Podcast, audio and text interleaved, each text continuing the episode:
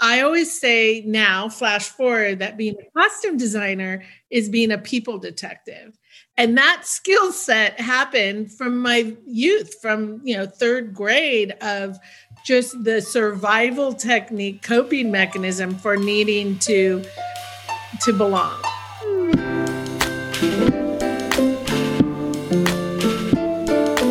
My name is Jeremy Kirkland, and this is Blamo. My guest this week is Oscar nominated and BAFTA award winning costume designer Ariane Phillips. We get into everything from her years working with Madonna and Lenny Kravitz to collaborating with Matthew Vaughn on the Kingsman movie series, Tom Ford's films, and Quentin Tarantino on Once Upon a Time in Hollywood. Ariane goes deep on how growing up viewing herself as an outsider helped train her eye to masterfully expedite a filmmaker's vision and create the iconic looks we all obsess over. I am so pleased to bring this to you. Let's go. Every movie you've worked on has been a movie that in my life changed how I thought about clothes and also like just like severely increased the absolute love affair that I had with clothes. When I I didn't know this, but The Crow and Tank Girl. Mm. Holy shit. Like it that's that story, right? Well, I mean, but that stuff like for me, like that's as like a young, you know, kid in in what I was in elementary school or whatever, that blew my mind and I didn't know that like people could you know, and obviously they're, you know, fantasy movies, but like I didn't know that like clothes could be viewed and put together that way. So like seriously from the bottom of my heart like mm. your like I am kind of here right now because of the the world that you've helped Oh my build. god, that is so like emotional for me to hear because it's like, you know, the the weirdest thing is is like here I am, I'm in my early 50s. I've never done anything else but this. Um, I mean, I, I worked, I mean, when I was 16 years old, I worked in a clothing shop in Santa Cruz, California, where I went to high school.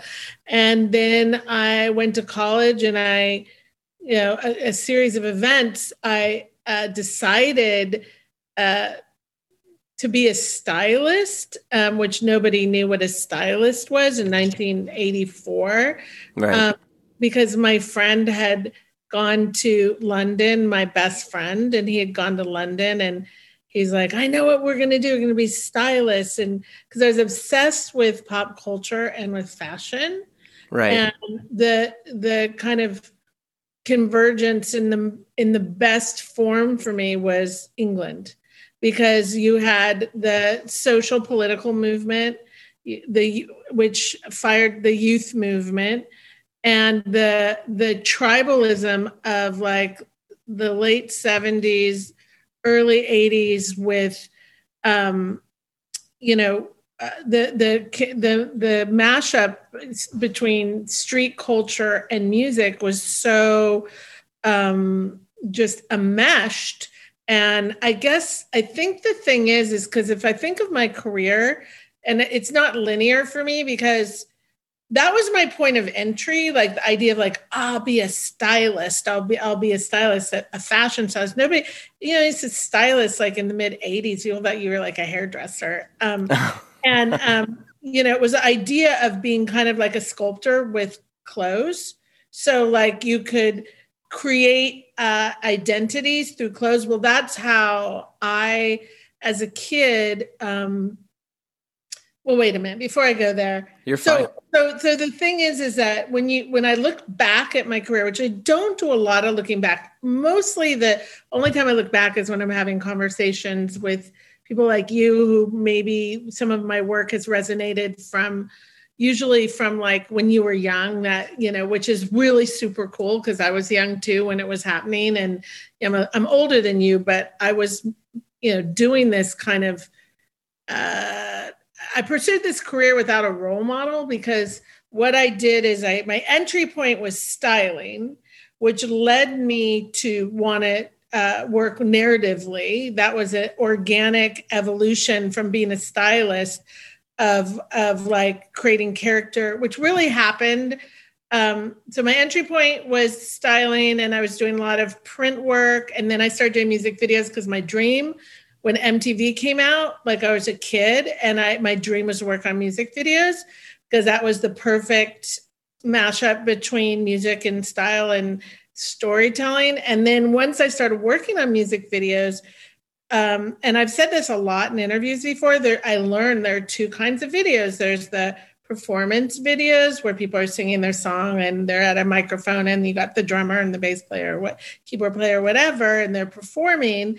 And then you have the narrative story driven videos where the your people are acting out the song and maybe it's an actor or a model or somebody is you know um, it, it becomes a script.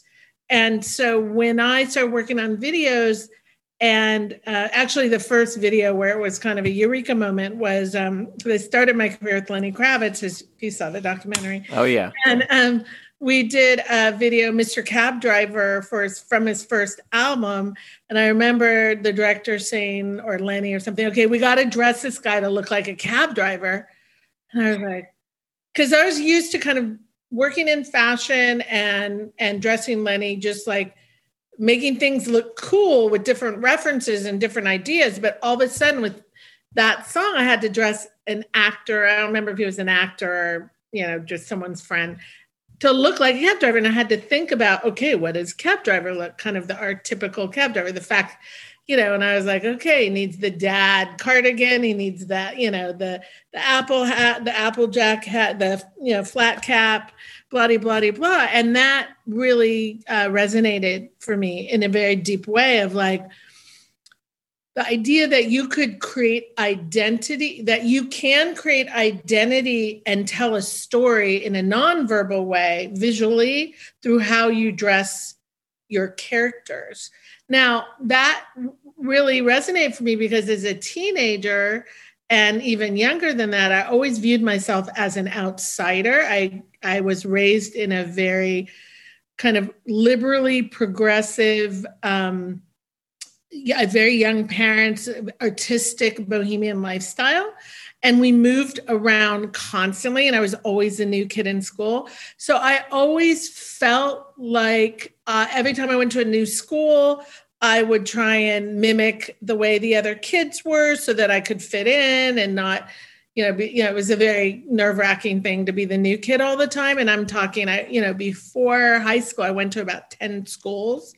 Uh, so oh my lord. A lot. And um, so that was like a constant thing. And also my heightened, um, my heightened ability to, to, um, to observe right? So when I would go to a new school and be a new kid, I was hyper aware of how everyone else was, like, you know, so that I could fit in. It was always so that I didn't look like how I felt, which was an outsider forever the new kid.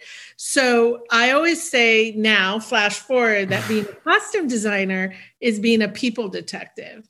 And that skill set happened from my youth, from you know, third grade of just the survival technique coping mechanism for needing to to belong. And then as i got older and uh, into my adolescence i really identified with outsider culture. So rocky horror picture show i talk about in the documentary was huge for me. And um, you know the the new wave and punk rock movement more kind of the english new wave um, situation because most punk rock was pretty testosterone, and I didn't, I didn't really like. I was much more into kind of the glam expression, kind of.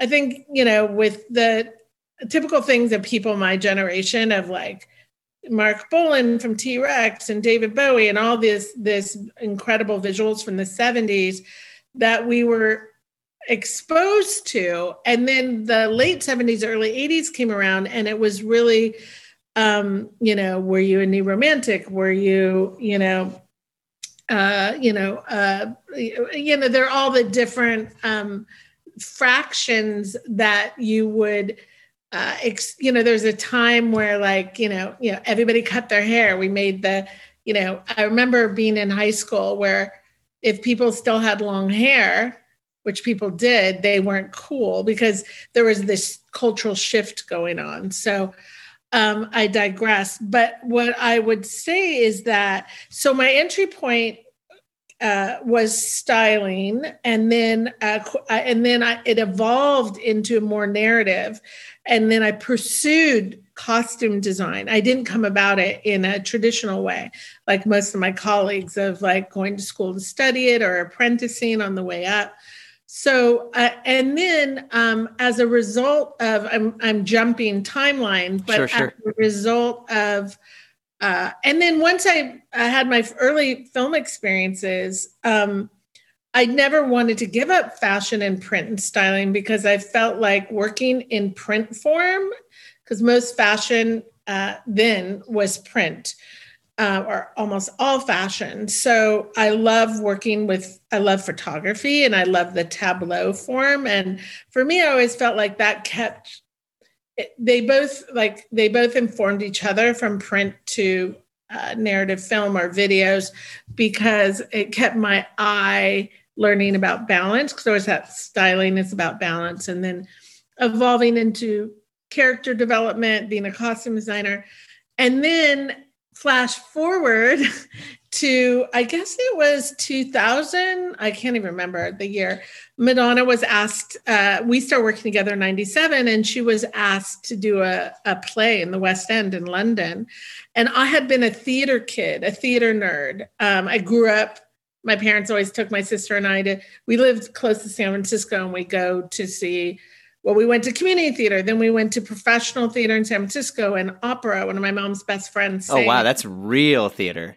Yeah, yeah, and um, yeah, and we saw all the all the shows. We went. There was a place in San Francisco called ACT American Conservatory Theater, and and and um, I studied there when I was a teenager. Summer programs.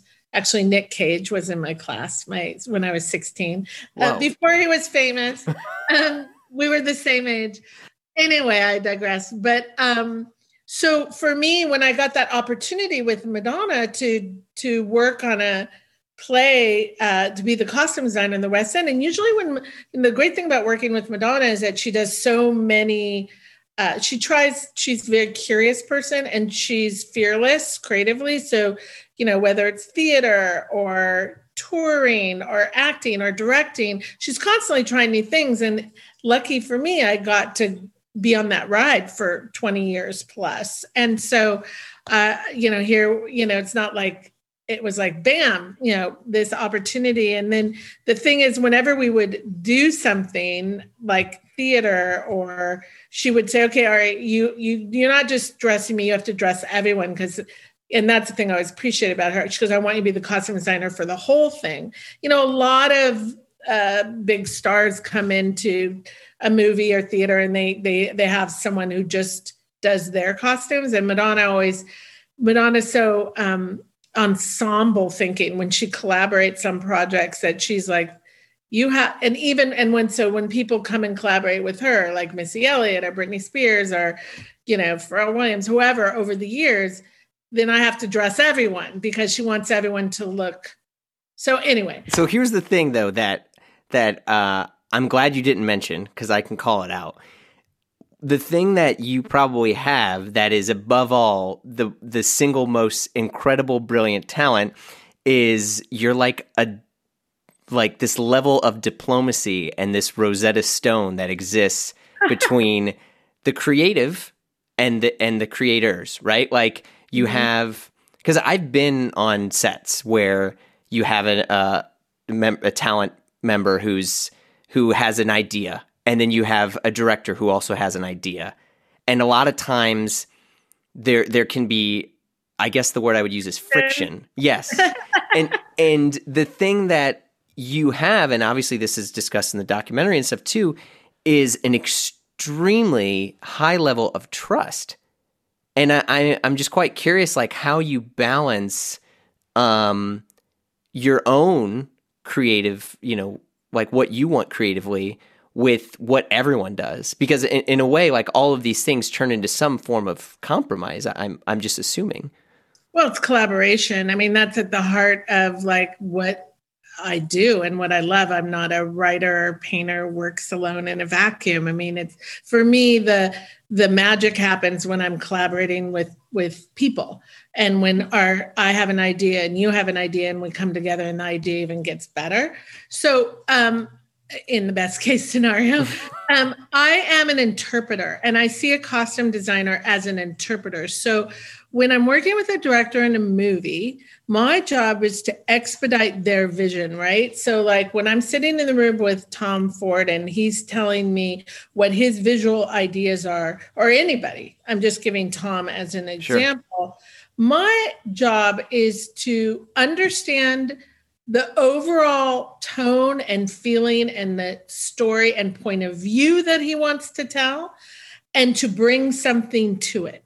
So um you know i so i understanding the point of view of the director. Now oftentimes there's been times where you know with madonna as an you know an artist with a, a vision she is really unique because she hires people that um, like Jean Baptiste Mondino, for instance, to me, um, Jean Baptiste Mondino is like one of the biggest cultural icons for me. And yeah. someone that single handedly influenced me when I was looking at magazines like The Face and ID Magazine, early, early fashion magazines before I met Madonna, before Lenny. And I always looked to him, and I of course loved his work that he did for years with Gaultier, and then the years he the work he did with Madonna way before my time. And I always and his fashion editorial, and I always really appreciate Jean Baptiste because he, um, you know, fashion for me is um, a reflection of our culture at any time. So it's a time capsule. Like if you look at the cover of Vogue from 1960 or you know, uh, 1940 or 1980, it's going to reflect to you what the cultural zeitgeist zeitgeist is like zeitgeist. Sorry, the cultural. No, you're fine. Zeitgeist. Yeah. Um, and that I love the relevance of fashion because fashion is about a moment in time. And as a costume designer, I use that timeline of relevance. Uh, if that you know when i'm telling a story. So so um so the great thing about Madonna that I learned, which I had no idea when I started working with her, you know, what her method was or her, you know, when she works with people, hires them or collaborates with them, she the expectation is you really have to bring it and you that your input is as valuable as anybody else's input she has a lot of strong ideas, but she's as interested and expects to have ideas from you or Jean Baptiste, and and then it becomes a conversation. So I always, I mean, I think that's why the collaboration lasted so long. Always felt incredibly valued. So. um you know there are times when i you know there's certain kinds of projects that i stay away from now because i have the wisdom to know that the compromise of the vision of the project is just too difficult when you have a ton of people you have to answer to. So, for instance, uh, yeah. So for me, I like working with directors on movies where I don't have to talk to the studio. That was one thing Matthew Vaughn said to me when he offered me the first Kingsman. He said a lot of things to me. He called me at like he got my number from my agent and he called me directly, woke me up at five in the morning and said, I have this movie you have to do. And he told me all kinds of things like who the actors were and this and that. The thing that really, because uh, it wasn't the kind of movie from the outside that I would have pursued, because I really stay away from a lot of action oriented mm-hmm. movies for a specific reason, because action, action films usually the costumes have to serve the action. So, for instance, you can't use a vintage dress or a vintage suit on an actor in a in a in a movie where you have like you know stunts and multiple actors who are playing the same role. You oh. have you have to have multiples, and you and oftentimes the action that's called for in the script is going to take precedent over the look. and um, oftentimes because you have to make a lot of practical decisions. So oh. if you see oh. someone running through fire, falling off a building, getting in a fight, getting shot, all those costumes are in iterations of like, you know, five to 15 to 20. I mean, it's its own logistical challenge, which a lot of people are great at it. I find it, you know, if I'm in a meeting, the the stunts uh, and the action are going to win out usually most of the time. But it, anyway, um, so Kingsman, when um, Matthew Vaughn talked to me about Kingsman, one of the things, one of the first things he said is, "You'll never have to talk to the studio, just me." And I then he got my attention um, because because that means you know a lot of films if they're over fifty million dollars as you know it's a lot of money right? So you have studio executives uh some are okay most are out of touch with like what costumes are. Um and you have to listen you have to take a lot of input from the studio. Usually movie over 50 million dollars there's a lot of merchandising involved so you have the halloween costume and the bobblehead or the mcdonald's cup or whatever it is. And as a costume designer, you have to collaborate uh, or be aligned with um, the marketing department and the merchandising department. Oh, that sounds un- unpleasant.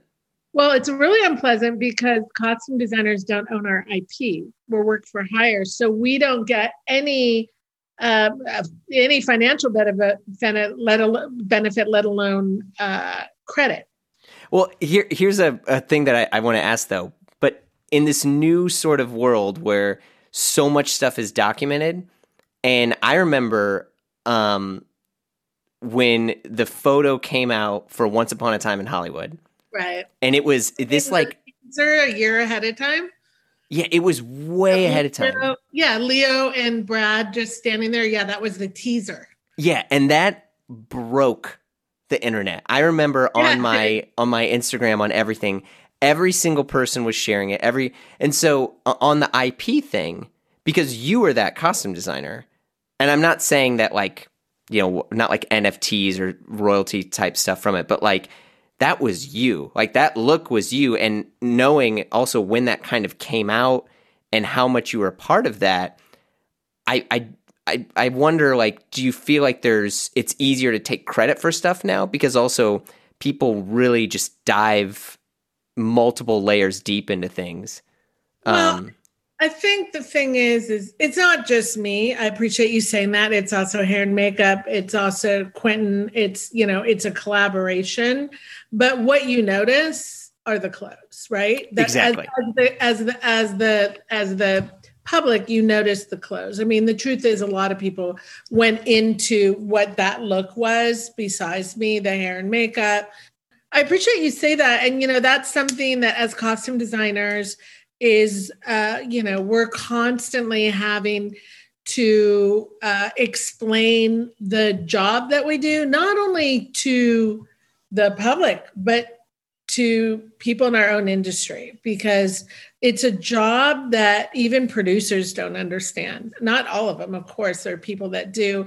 But people doesn't go, oh, yeah, you're just going to go to the mall and go shopping. It's like the amount of research and time and development and you know whether you're sourcing something or designing something or you know it's it's layers and layers of of detail and work that goes into that creating that character and lots hours and hours and, and thousands of hours of conversations and fittings and swatching and you know so. I was I, I was curious how you were brought on for once upon a time in hollywood because i know um you know creatively of quentin tarantino's role and how he works i mean it there's a lot ever everyone there's an extremely high trust on set to be mm-hmm. in the quentin crew mm-hmm.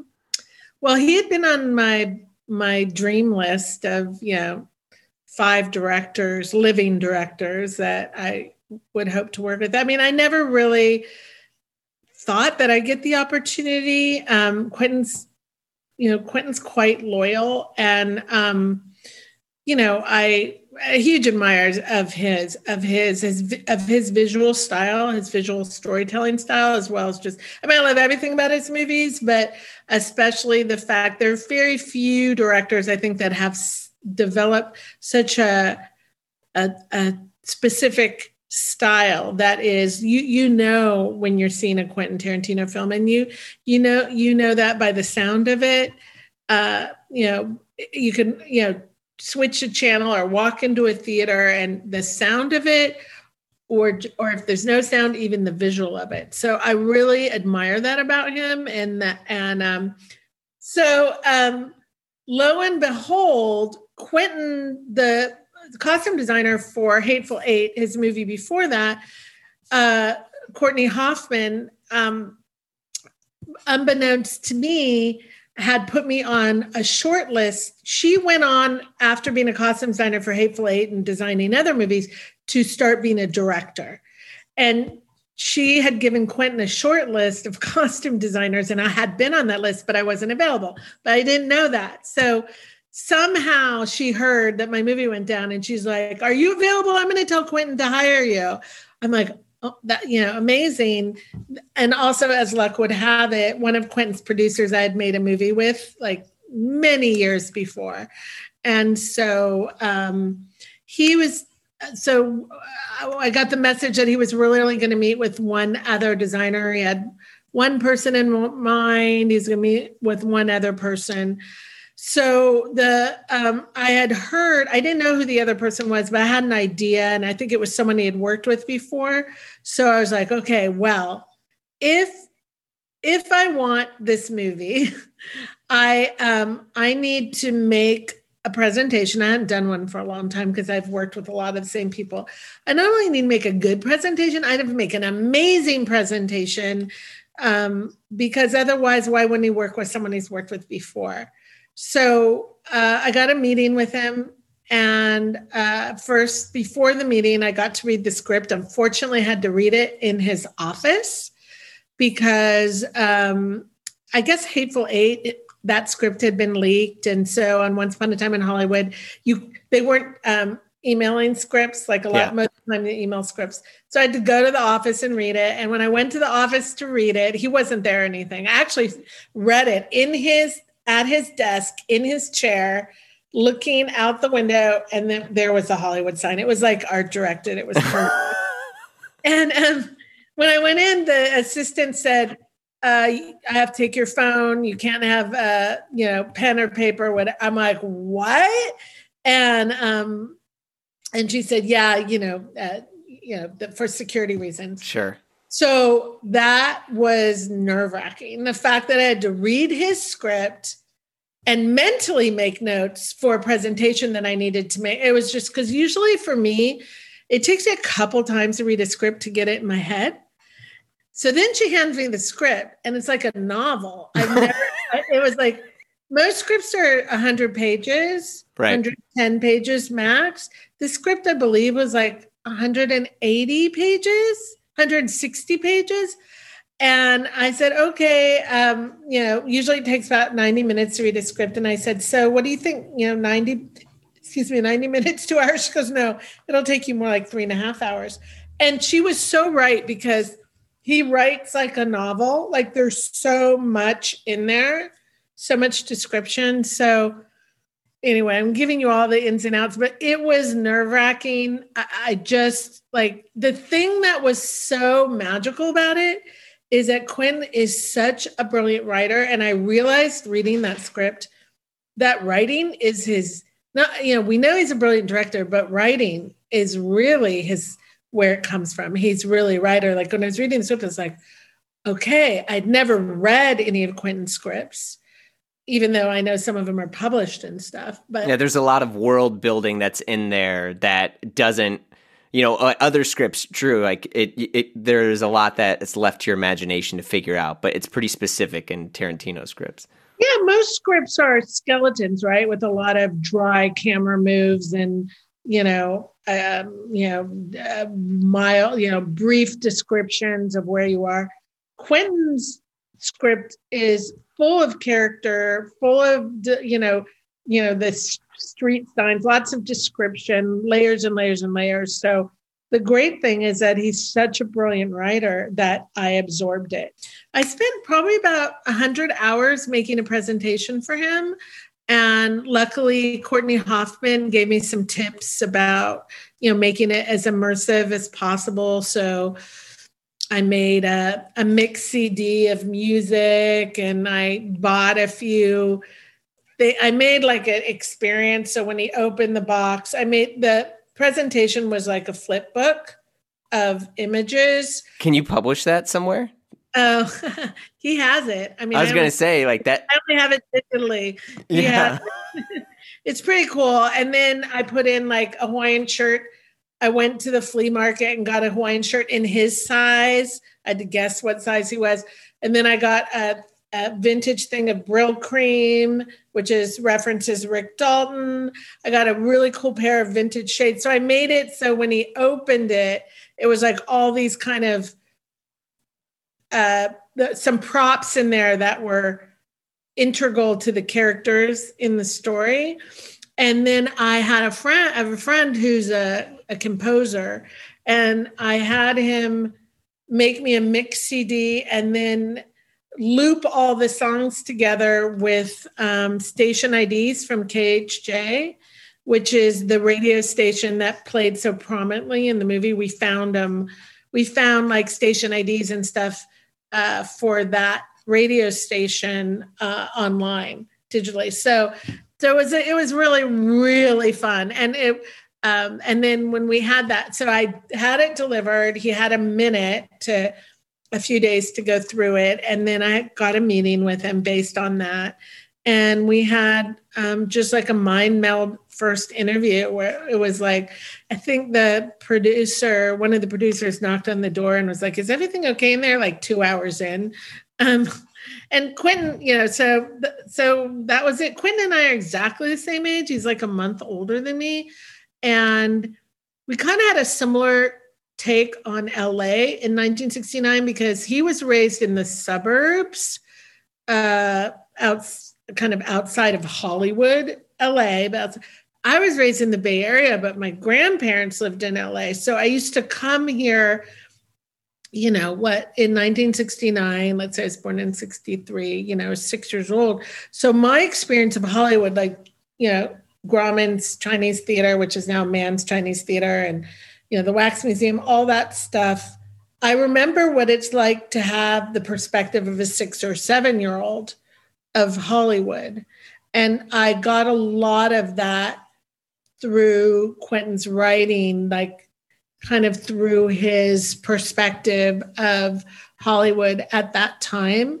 And Quentin said something that was really cool to the production designer um, in a meeting that really stuck with me. And he said, You know, I want to have that feeling when we're driving down Hollywood Boulevard of like being a, you know, a six, you know, seven year old kid looking out the window.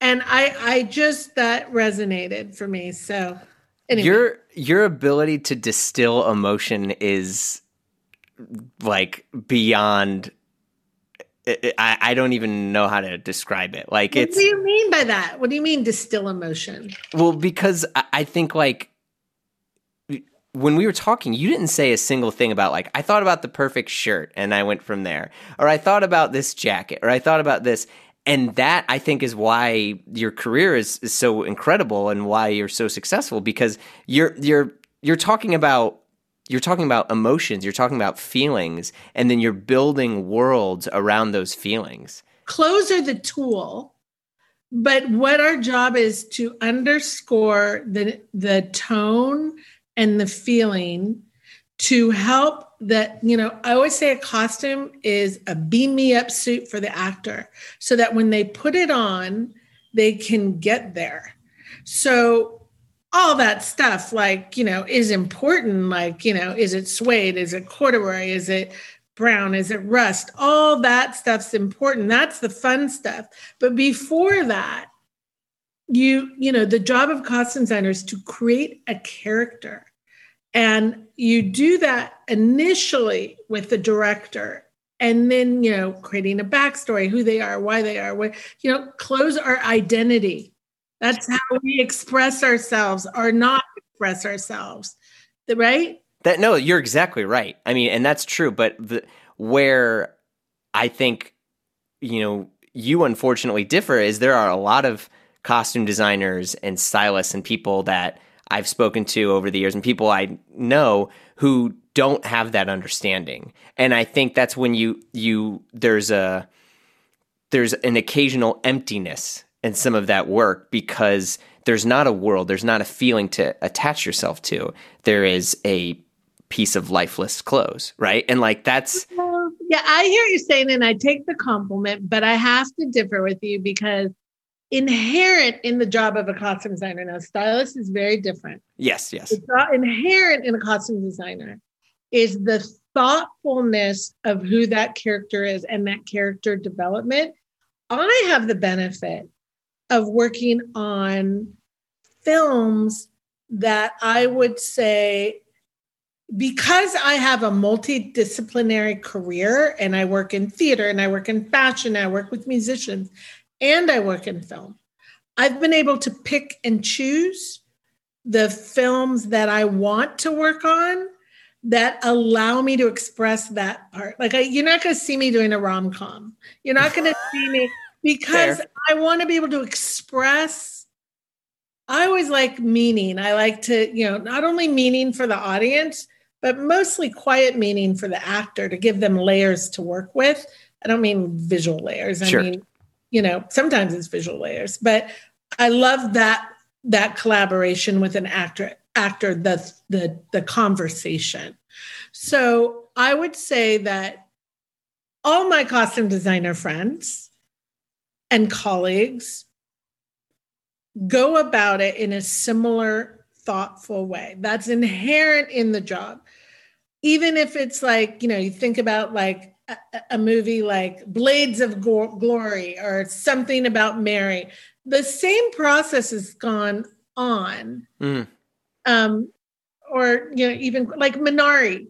Minari this year to me are some of the most incredible costumes of the year. Why? They're so quiet. They take they're they're so quiet. They're so subtle. They're so perfect. They underscore and they're contemporary. So it's hard to they're not as sexy and outrageous as like a single man or once upon a time in hollywood because those are period films. But like minari is an is an example. That costume designer was so her subtlety and her i don't know her um she did such a beautiful job with developing those characters. Did you see Minari? Uh, yes, yes. Yeah. So that to me is, you know, one of the year's best. Emma, I love those costumes. They were like a, a, a revisionist confection of, of that period. Um, but I, you know, I hear what you're saying. I appreciate that. I would, I would say that uh, you might not have such a you don't have a, as lengthy process as you know or such a deep process with styling uh, yeah. based on the logistics of like the time frame or the vehicle of what you're styling for yeah. but you know like when i do fashion photo shoots with Steven Klein we do get to do that because Steven Klein's that kind of photographer like you know it's just about what gets your mojo going and that's you know uh, I think the kind of conversations I'm interested in having around. Yeah, I'm a, I'm a big picture person. I like being involved in every. I want to know what the lighting's going to be like. I want to know what the set's going to be like. That's where like all those things kind of help elevate and work together. Yeah, because I am curious, like how you are able to switch your brain for some of these things, like the Gucci things you've done with you know Alessandro Michele, like uh, uh, the.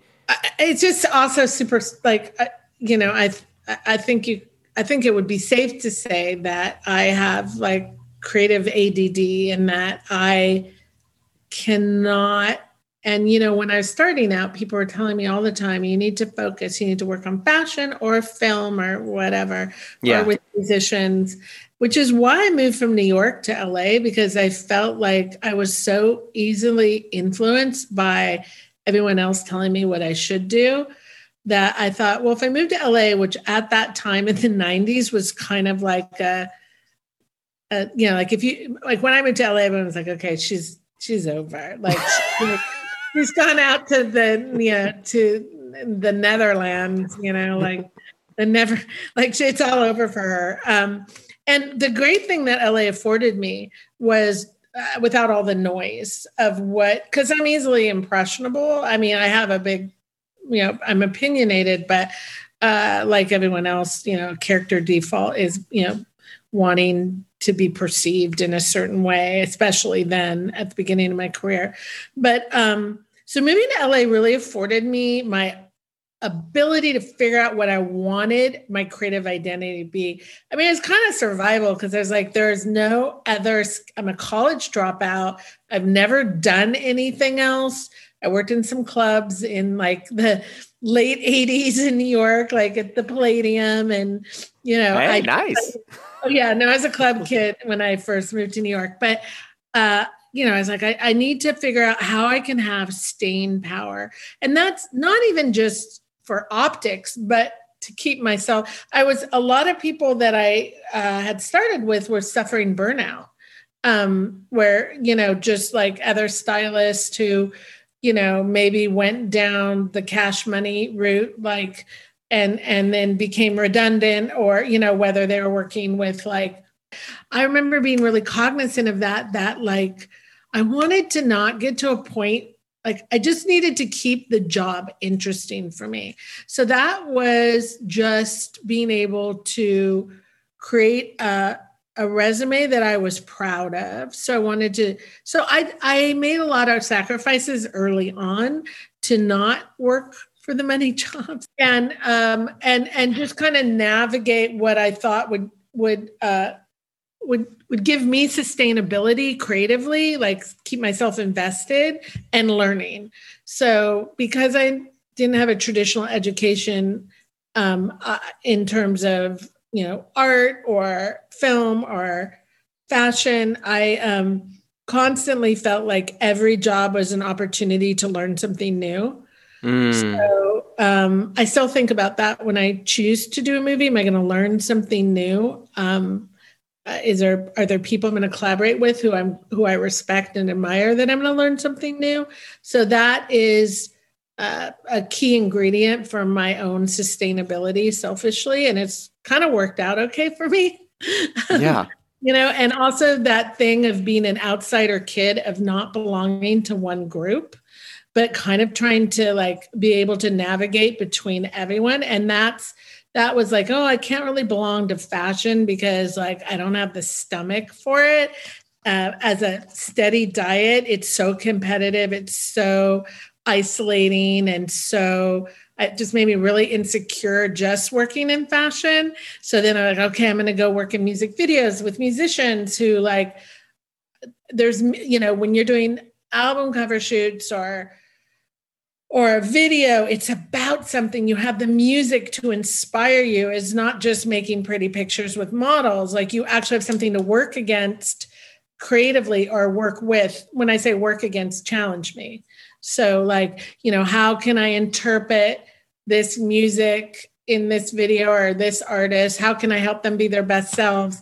How can i take it help tell their story of the of the album or whatever so then I'd go do music. Then I'd be like, okay, um, the personalities, I need a break. I can go work with models where I can kind of do whatever I want. Models will do what you want. You yeah. Express. And then it's like, okay, I need to really be part of an ensemble team that's telling a story. I'm going to go do a film, and that feeds me. So it's just keeping a, um, uh, you know, and then theater happened. So I did Madonna's play in the West End up for grabs in 2000. That was really exciting.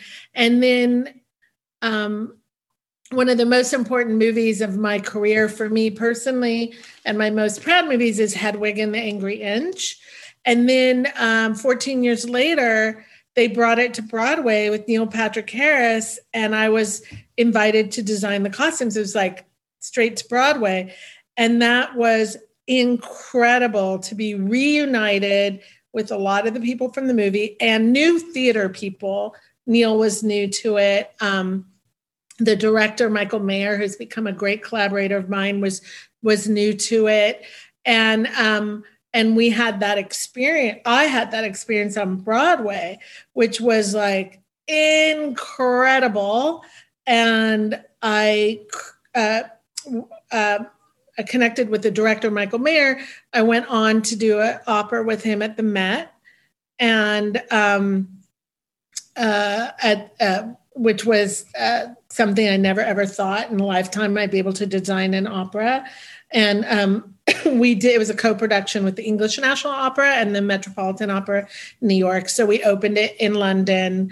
And then a year later um, at the Met, which was probably one of the greatest nights of my life with my family and my parents. It was just so cool. And um, so, so I have kind of later in my career had these wonderful op- opportunities with theater. So, like my next theater project, um, and I guess I'm kind of publicly saying it here for the first time, but I'm designing the costumes for The Devil Wears Prada on Broadway. Oh um, shit! yeah, we've been.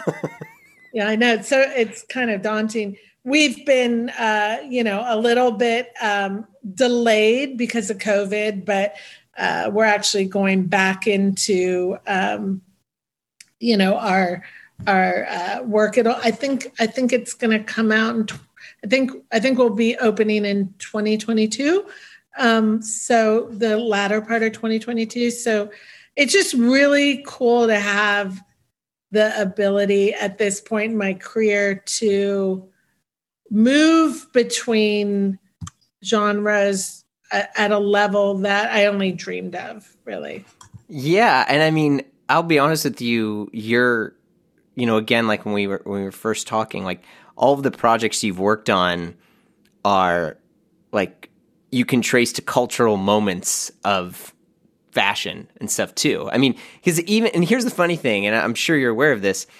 A lot of um, you know, like like, like okay, when or Jane, Janie Bryant, excuse me, when she did Mad Men and how like that kind of you know in addition Thom Browne was happening at the same time and that launched this whole sort of um you know slimmer suit thing and then the J Crew and all that stuff happened but like for you and the things that you've done especially with like single man all the Tom Ford stuff that really just kind of like blew up um, once upon a time in Hollywood, in which all my friends were trying to wear moccasins and jean jackets.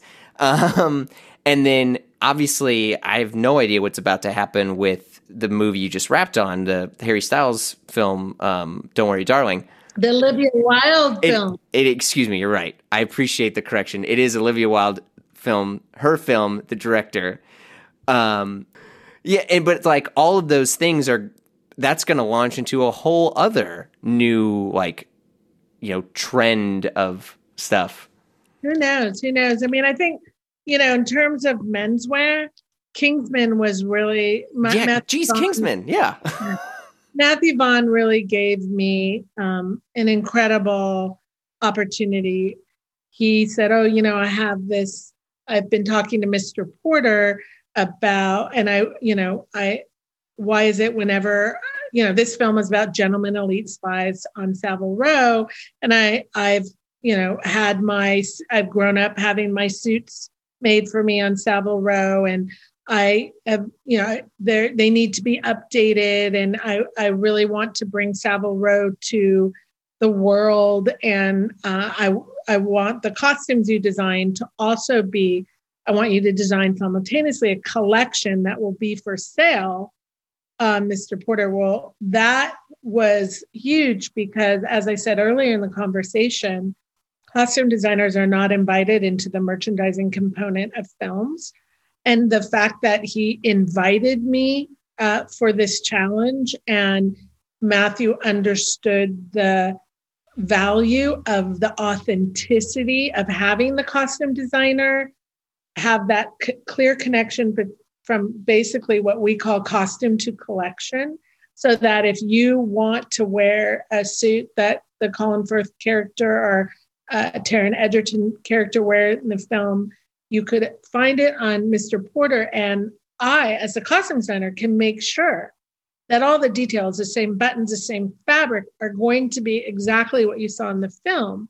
Unlike any, you know, all merchandising, it's a, it's a facsimile of that because they take the costume designer out of it and it's outsourced to some mass retailer and it's a design studio and they look at pictures and they try and figure it out. This, of course, was on you know a high price point level, but the and with the integrity, but it was so interesting to me as a challenge and that I would learn something new, not only about Savile Row which I had started to learn about on um, the movie W.E., uh, which was about the Duke and Duchess of Windsor. It was my second Oscar nomination, and I really like. Not a lot of people saw that movie. Madonna directed it, but I think it's one of the my most proud projects because I really got to learn about Savile Row and tailoring based on the research and the development for the costumes for the Duke of Windsor. Yeah, Frederick Scholte and the English drape and all that stuff. Yeah. Yeah, and and uh, actually, I learned a lot about. I read a lot about the Duke of Windsor himself, and his. He was very exacting about all his. Everything he wore was handmade, and he was, as we know, a style icon but that didn't come from just dressing well. He had an intrinsic understanding of tailoring from being raised as a child, having his suits made. He wrote about it extensively in his biography. The uh, the protocol of dressing in his family and the exacting uh, personality of his father, who micromanaged everything he wore. The details were uh, phenomenal and being able to study you know we got our hands on some of his suits that are now housed at like the chelsea museum and the V&A and looking at the architecture he was also a tiny man five, yeah he was five seven and he learned how to have clothes tailored for him to make the most of what he didn't have and to give the illusion. If you look at him in photos, if you didn't know it, you wouldn't know that he was such a small man because he was so clever and so exacting and so understood the art of tailoring. So I got a window into that because all the suits we made for James D'Arcy, who played the Duke of Windsor, um, were made. I, I was lucky I found this Savile Row tailor who was willing to uh, kind of teach me and show me not that i became a tailor but teach me what he what the architecture i mean i would never be able to know unless i apprenticed but he had a lot of patience um, with me just in terms of showing me um, you know the process so that was yeah. the lead up to kingsman so being able so again when kingsman came along i was like oh i get to work on a film that really goes into that culture. And it was fascinating to me. And then create Savile Row suits kind of for the contemporary man because it's contemporary film. Um, so that was really, really unique. I mean, my career really started with menswear with Lenny Kravitz, although I put him in a lot of women's clothes. I was going to say, you were like the first that really was way on the gender neutral dressing tip. I mean, like, well, Lenny, yeah. we couldn't find anything. He's anything uh, meant there's nothing that existed for men that was anything close to what we did. We're our inspiration was the Jackson 5 cartoon, which was really popular when we are kids. So if you think, if you ever Google it, the Jackson 5's cartoon, which okay. was a Saturday morning cartoon of the Jackson 5, and the silhouettes are that 70s kind of elongated, almost like a fashion, you know, skinny waist. Lenny kind of has that body, his amazing body.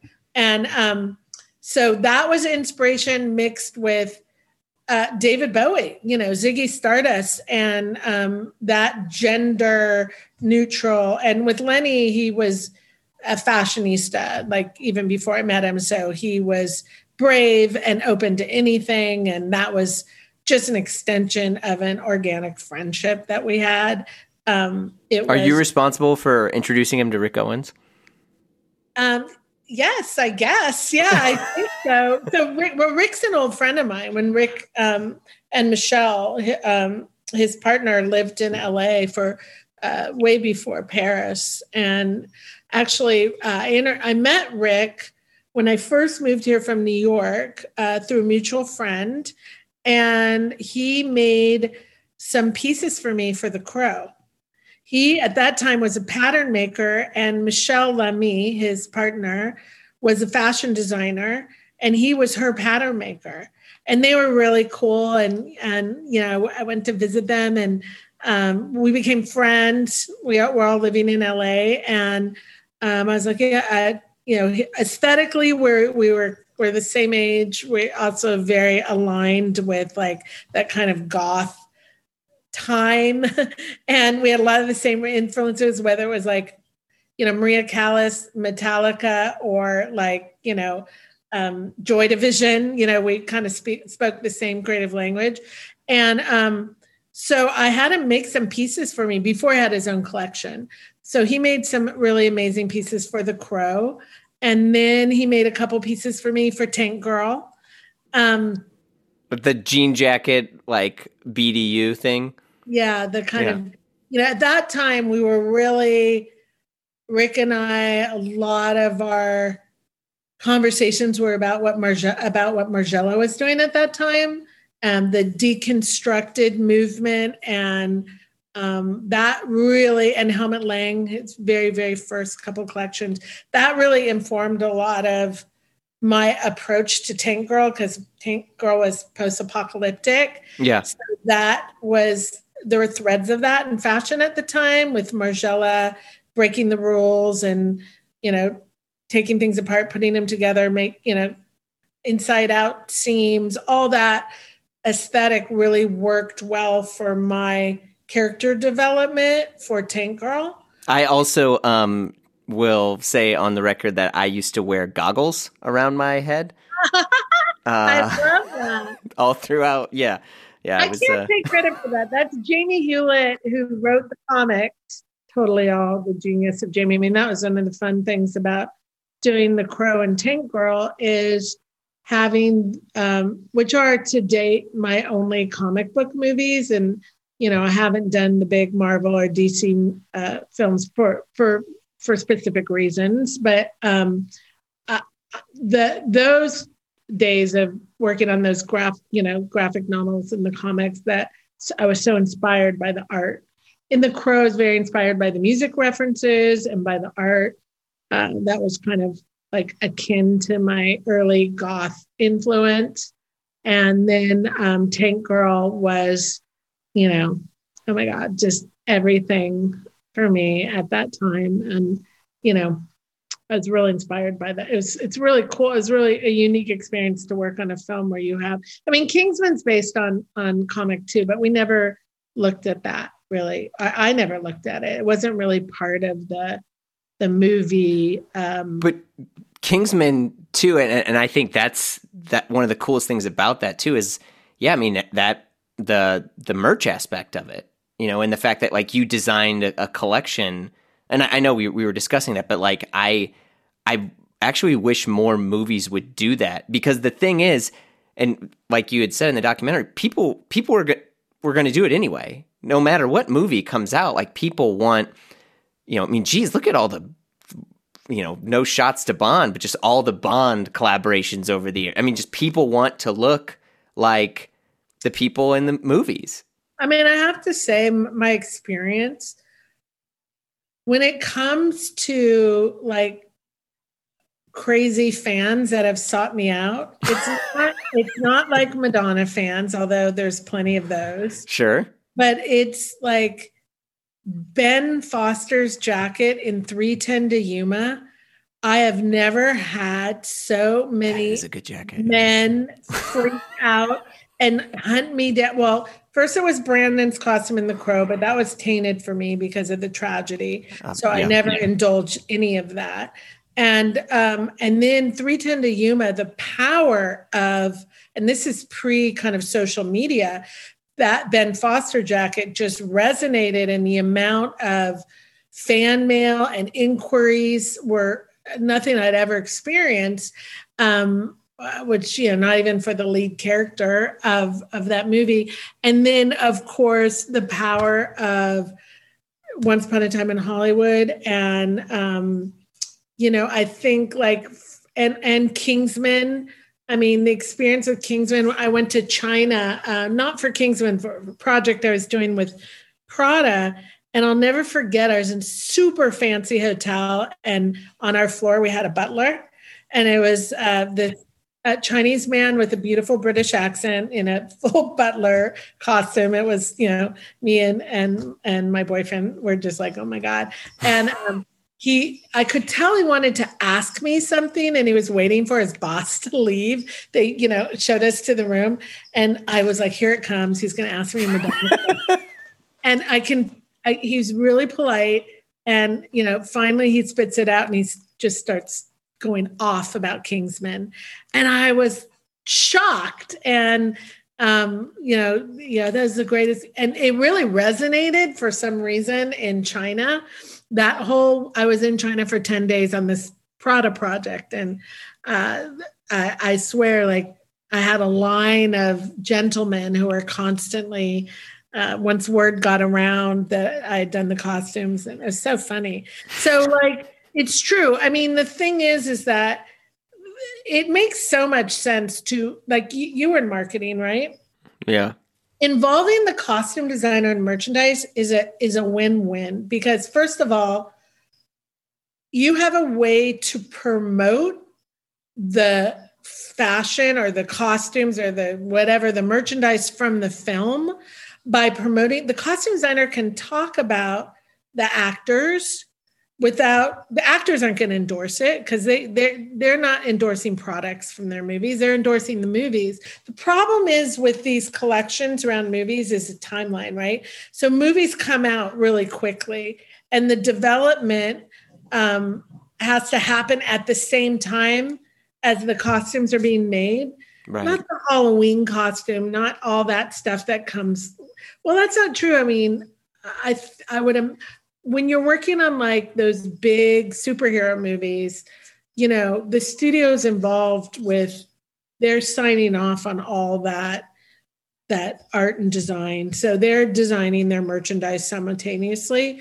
But when it comes to developing a fashion collection, you just have to be able to turn it around quickly. Because, mm. um, you know, usually it's a year, sometimes less, that a movie comes out from when you wrap it. So um, it's just a logistical challenge. And um, somehow along the line, costume designers lost their IP. It, we used to have it like a few generations ago. Oh, I didn't even and know it, that. Yeah, it, like it got one of those things that you know the the got negotiated out of our contracts um, a, a, long time ago. But I believe in the time of Edith Head and, you know, Irene Sharaff that they own their IP. Um, one of the reasons why I was so excited about doing Hedwig is that um, in the theater contract, costume designers own our IP. So I own my design for, so, you know, my friend Paul Tazewell, for instance, who designed Hamilton, every time there's a new Hamilton production that's launched, whether it's Australia or London or wherever, Macau, they uh, his designs are licensed. Hell so yeah! Okay, is, good. Yes, so he is compensated for that. So every time a performance happens for Hedwig, I would get a certain percentage, just like the lighting designer and the set designer, because as the creative team, we own our IP. Um, and if you, the thing about theater is it's a crapshoot because what is it? Something like 80% of all theatrical productions uh, never get out of the black. I mean, they ever. So if you're lucky enough to hit it with a Hamilton or a Rent or a Kinky Boots or whatever it is, then you could probably be set for the rest of your life, but it's like being a supermodel. It's like the 5% or less, right? So right, right. Or, you know, someone, you know, someone like Paul Tazewell is a brilliant costume designer, designing Hamilton. He's designed a lot of successful shows, but I'm sure he's designed as many shows that we don't know about just in in the breadth of his career uh, as most uh, theater designers so um, it's more of a of, of a crapshoot, but when it hits, it hits. and there's a, and there's also something really esteemed. The experience of being a costume designer in theater is way more esteemed because because you own your IP, it permeates how you're treated. In that you are there's an um, equability along with the director and everyone is at the same level of respect and collaboration. Whereas on a film, it's like a caste system. The actors finance the film, and that's usually where the power structure goes from, right? Right. So yeah. everybody's in service of that actor who commands millions of dollars at the box office on a big movie. And so you feel much more indispensable. Um, you know, actors and directors who are, you know, the the the concept of above the line and below the line is an archaic term. And what it refers to is above the line is everyone who makes residuals on film. So that'd be writer director producer actors. So those are people that kind of own that own their ip their intellectual property Everyone else, from the cinematographer down to the caterer, of which I'm below the line, are below the line, and we're work for hire. So we don't have skin in the game. We only get paid for the days we work. So the level of, uh, you know, of course, you pick projects where you are esteemed and respected by the director, but in the money making machine of power structure, in uh, costume designers uh, can be treated and have been treated all the time as replaceable. Um, because uh, you because we really are you know there are directors and producers that we are able to forge alliances with who we are indispensable to. But for the most part we're not we're not looked at that way. So it is a constant education. You know the greatest thing about uh, where we're at now is that we have social media where costume designers can, you know, our my colleagues are becoming more and more involved in social media and being able to share as we have a more behind the scenes culture and people are interested in the making of. And people like you are interested in in talking to to me as a costume designer and I can tell you about this process and kind of pull the curtain back the more that we educate and share about what our job is, the more value that we will have. Um, and you know, uh, I mean, we we of course uh, oftentimes feel, you know, you, you you said it perfectly. Like, you know, when you saw that image of Leonardo DiCaprio and Brad Pitt, the teaser image for Once Upon a Time in Hollywood, you know, we think about this as costume designers all the time. You know, when you're looking at a frame of film, what are you seeing? You're seeing the actor, you're seeing their costume, and you're seeing their hair and makeup. And their costume really tells you who they are, where they are, what the time period is, and the tone, right? So, as a costume designer, I design often to think about if the sound goes out in the theater, I want to be able to give story clues character clues to who this character is so that you understand.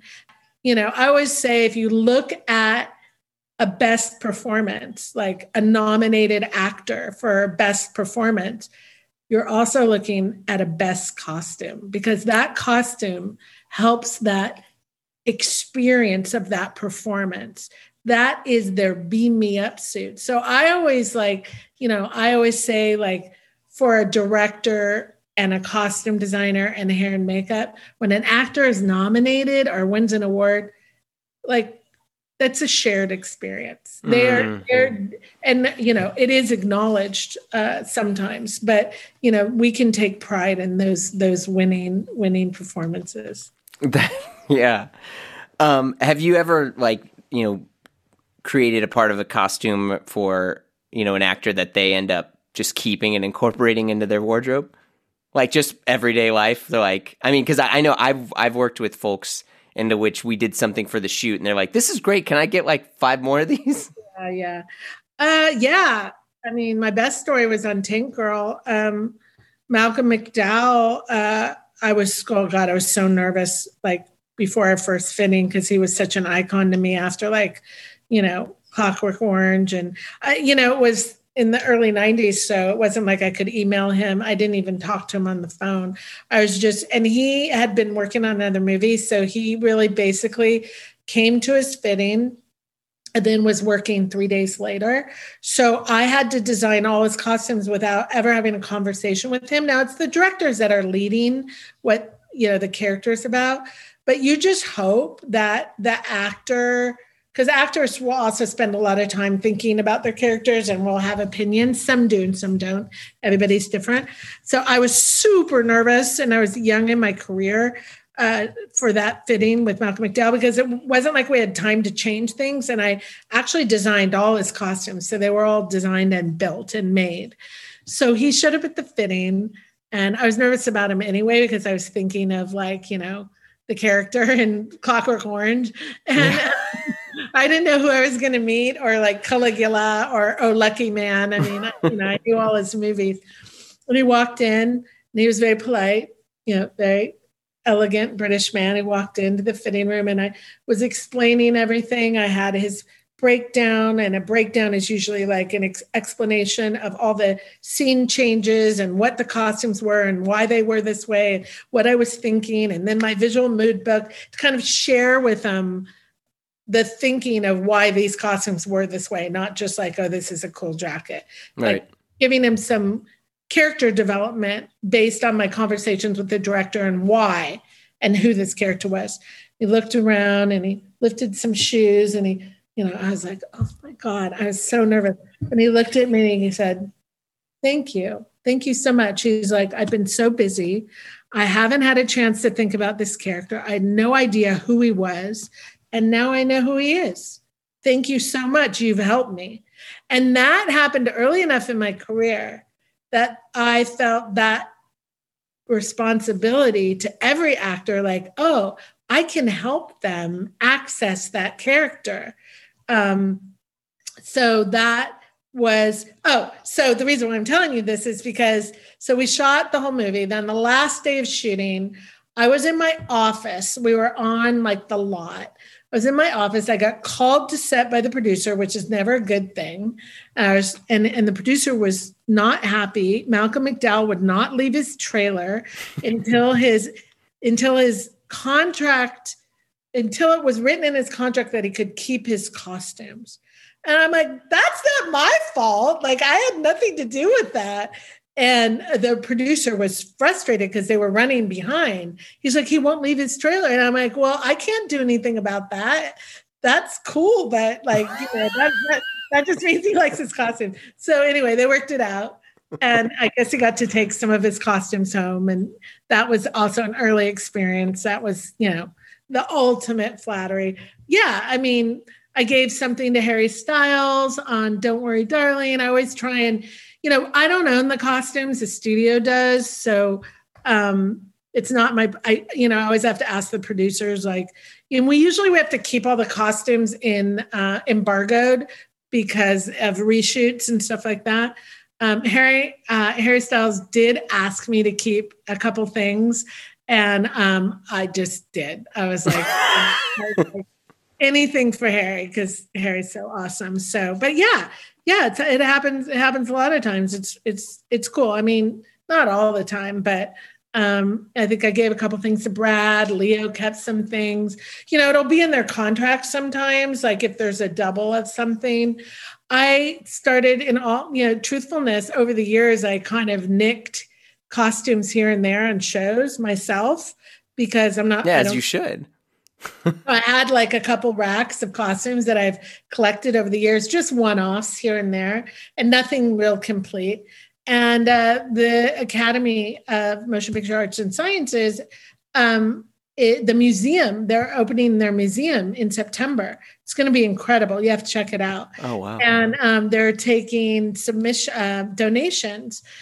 And, and let me just be clear I have, I, I say I nicked things, but I also had the producer's approval and, you know, most of the stuff that I was allowed to keep but it's not a lot it's here and there bits and pieces uh, was approved by someone whether it was officially approved or you know i'm going to look the other way. I i collected a bunch of things and i'm not a collector. I hate having i'm i'm more marie kondo kind of person. So i um was so excited so i just recently during covid uh, cataloged everything ended up being two racks of clothes donated it to uh, the museum and it's going to be part of their collection. And that to me, because what happened is studios often sell off costumes at the end of the embargo to recoup money. And it's like heartbreaking to hear like Joaquin's Johnny Cash suit from Walk the Line is like, you know, for sale on some of those like, you know, hard rock cafe sites or whatever. It's depressing. I want other people to enjoy them, not private collectors. So, um, so that is really, really, really, really exciting, and um, and and totally worth it. I was like, I'm so glad I did that over the years. So, um, the one thing I didn't talk about, which has been really uh, a huge part of where I'm at today is that I um, started a social progress endeavor with a friend of mine called RAD, which stands for Red Carpet Advocacy. And um, w- the idea of uh, giving back, you know, a lot, you know, people have asked me for many, many years, like, um, to like design a line of clothes or to you know be, take take what i do uh, outside of the projects and do something entrepreneurial. Right right. And um, i finally met this really brilliant woman who comes from marketing uh, luxury market. I met her. She worked at prada and then at dior. And she kind of had the kind of all the skills i didn't have just in terms of like strategy and marketing and all the things i i'm not really versed on. And we started to think about what we would do together and we both realized that you know i realized i didn't want to develop a product and she realized that she didn't want to like market like a luxury product to rich people. So we the thing that was really uh, at the forefront of what we both want wanted to do was to find a way to give back um, and um, and then it was underscored. We started these conversations, and then the election happened in 2016. it's like we have to do something, you know, like yeah. You know, we were marching, we were doing this, we are doing that, and um, and uh, so we created RAD, which stands for Red Carpet Advocacy. And what we do is we infuse um, purpose really into otherwise uh, the work we do anyway. So uh, we take, we leverage global platforms like the red carpet, um, both literally and figuratively, to uh, support talent, actors mostly, or any cultural icon, to help them advocate for causes or charities that they believe in. Um, and the reason why we support um, artists in this manner is because they have the biggest platforms and they yeah. have all those eyeballs on them. And that's how you really move the culture uh, move the needle and change a culture. I mean the truth is is watching madonna's philanthropy for so many years you know uh, she invited me to africa many times. She's built the first pediatric surgery theater in malawi africa schools like incredible philanthropy that she's been doing and every time she'd invite me to Africa, I was running to go do a movie or this and that. So I started to feel a bit of an imposter. I don't make the kind of money that I can write checks and and move the needle. And I also tried to join quite a few different um, nonprofit and charity organizations, but could really never get past orientation because I like traveling on to this job or my day was 14 hours. So that's where I started to feel like, you know, you reach a level of success, and I don't really measure success. I don't measure my success financially. I make a, a, a good living, and I'm totally grateful for that. But it's more of the success of waking up and loving my life and my job and getting to work with, go to amazing places and work with great people on incredible projects. So I I just started to feel like if I can't, you know, I did a lot of talking to students and which I love and I still do and mentoring, but what how can we like when the election happened, it's like we gotta do shit. Like we gotta yeah. we gotta and there's uh and then so we launched in 2019 um and we are we have done over 36 partnerships. We've raised over $2 million for nonprofits and charities.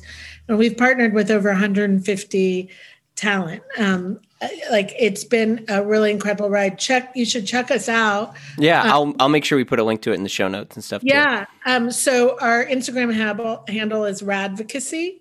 So it's at radvocacy. And then um, if you wouldn't mind, check out our website at wearerad.org. And this is really great because what basically what I'm doing is changing the conversation with other creatives at work. So like when we were working when I was working on Once Upon a Time in Hollywood, we were just still gestating. Um, that was 2018. So we're still mm-hmm. gestating our idea. So I talked to Margot about it. I talked to Leo about it. I talked to Brad about it, who are all very cause minded. And, you know, I mean, I had meetings with Leo in his trailer telling him about what I was doing. And um, because he has this, you know, at the time he's dismantled his foundation, but he's still very, very involved in, you know, environmental space Margot does, you know, she's an incredible advocate, and Brad has been for many, many years always been at the center of like, you know, um, you know, incredible, incredible advocacy. And so, like, for instance, uh, you know, out of the gate, so we did a few things around Once Upon a Time in Hollywood. So we did a screening where Margaret Qualley was the host, and we raised money for the Motion Picture Television Fund, which is the uh, is basically an old age home for people in the film industry and not necessarily not we're not talking rich actors we're talking like the gaffers and people who also have had um, you know maybe there's someone who works in the business who's gotten cancer and they're the sole supporter of their family and they need uh, help and support uh, people that you know working people in the film industry.